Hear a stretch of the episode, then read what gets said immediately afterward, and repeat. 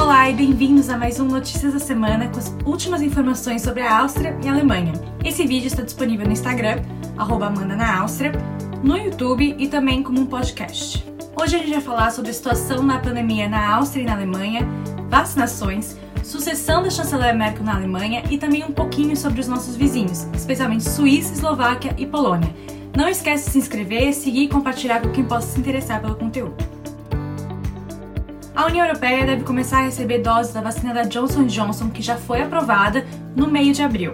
O bloco assinou uma pré-ordem de 200 milhões de doses, com opção extra para 200 milhões extras. Lembrando que essa vacina é de dose única. A Áustria anunciou nessa semana que vai oferecer 30 mil doses de vacinas para a República Tcheca, um esforço para ajudar o país que está em situação crítica. Isso vem depois que o chanceler austríaco foi acusado de falta de solidariedade por outros membros da União Europeia. Vou explicar mais ou menos rapidinho o que aconteceu. Quando a Pfizer avisou que estava mandando 10 milhões de doses para o bloco, que é parte de uma entrega bem maior de 100 milhões no total, um grupo de países, que incluiu a Alemanha, abriu mão de receber algumas das suas doses esperadas, ou postergou o recebimento dessas doses, para passar para agora para países como Bulgária e Croácia, que estão muito atrás na vacinação. Na época, a Áustria, a Eslovênia e a República Tcheca se recusaram a colaborar e insistiram então em receber sua cota integralmente. Esse movimento acabou pegando muito mal internamente e também no bloco em geral. Falando em Áustria, os estados do leste do país, então Viena,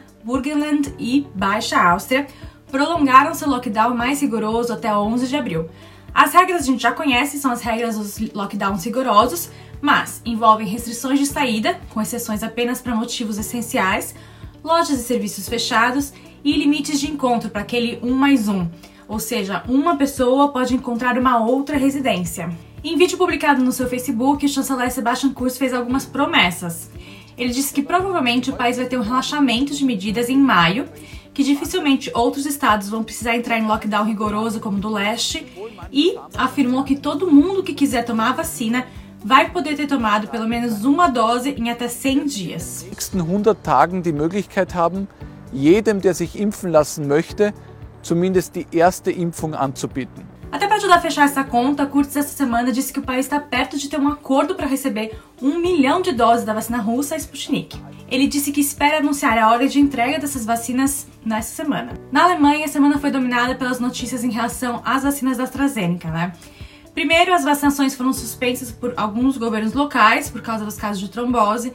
Depois, a chanceler Angela Merkel avisou que o país só aplicaria as vacinas em pessoas com mais de 60 anos. Enquanto isso, o lockdown segue no país até pelo menos 18 de abril. Regiões com incidências mais altas, inclusive com incidência acima dos 100, como Hamburgo e Munique, já restringiram ainda mais as medidas. Depois da Páscoa, os médicos de família vão poder vacinar seus pacientes em consultórios. Então, confirma com seu house arts quando e como e se, né, você poderá ser vacinado. O ministro da Saúde já anunciou que pessoas totalmente imunizadas, ou seja, que tomaram uma vacina de dose única ou que tomaram as duas doses das demais vacinas, terão certas liberdades. Na prática, elas não precisarão mais apresentar testes negativos de coronavírus para entrar em estabelecimentos, por exemplo. Mas, lógico, se você não se vacinou, basta você apresentar o teste negativo. A semana na Alemanha também foi animada em questões políticas especialmente em conexão a quem vai ser o candidato do Partido da América nas eleições federais.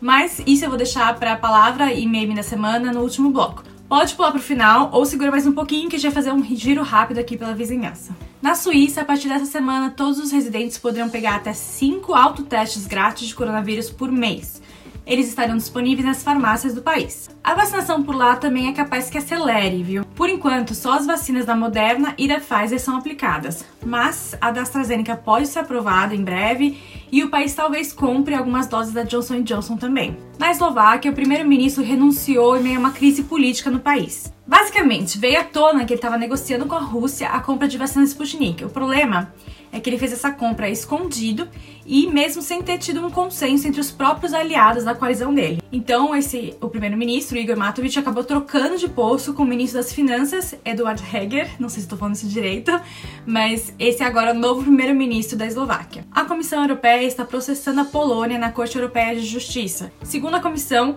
uma nova lei que entrou em vigor na Polônia ano passado reduz a independência dos juízes poloneses e é incompatível com a União Europeia. Essa nova lei tem vários dispositivos bem polêmicos, inclusive a possibilidade de criação de uma Câmara Disciplinar que estaria acima dos juízes da, Suprema Corte e pode inclusive tirar a imunidade desses juízes ou reduzir seus salários na Polônia. A palavra da semana é Entscheidung, que significa decisão. Vários comentaristas políticos lá na Alemanha esperam para a semana depois da Páscoa ou para semanas logo em seguida uma decisão sobre quem vai ser o candidato da CDU ou do Partido Irmão CSU para a chancelaria em setembro. A atual chanceler Angela Merkel já avisou que não vai buscar um novo mandato, depois de quase 20 anos aí no poder. Os dois principais candidatos que podem concorrer pelo partido dela são o chefe da CDU, Armin Laschet, mas também o chefe do partido irmão, CSU, Markus Söder. O momento político é extremamente delicado, porque os dois partidos não estão muito bem nas pesquisas de opinião.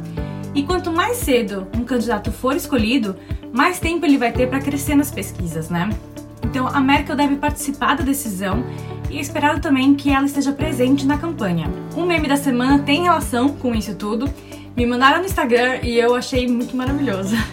Mostra um grão de arroz, o menor computador do mundo e ainda menor que isso tudo, as chances de Laschet se tornar chanceler.